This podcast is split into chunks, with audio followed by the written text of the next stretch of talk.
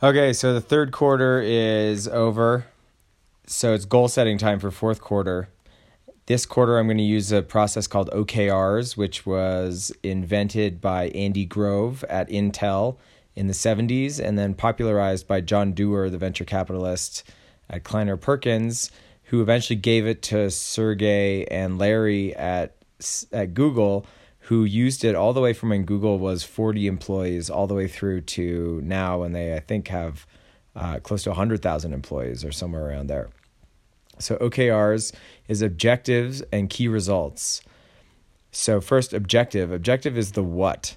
Like what what is the objective? Think of it as uh, in on a battlefield, like chasing after an objective. We have to take that hill. We have to get these guys over this body of water we have to uh, grow revenue by this much. We have to get this many new customers. The objective is the what. And then the key results in OKR is the KR part. Key results is the how.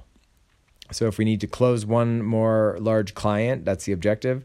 The key results are the how we're going to do that. We're going to make 100 calls. We're going to make uh, a new brochure. We're going to contact 100 new cold leads, for example. The thing about the KRs, the key results, is they have to be measurable. So the objective is the big, hairy vision, what needs to get done.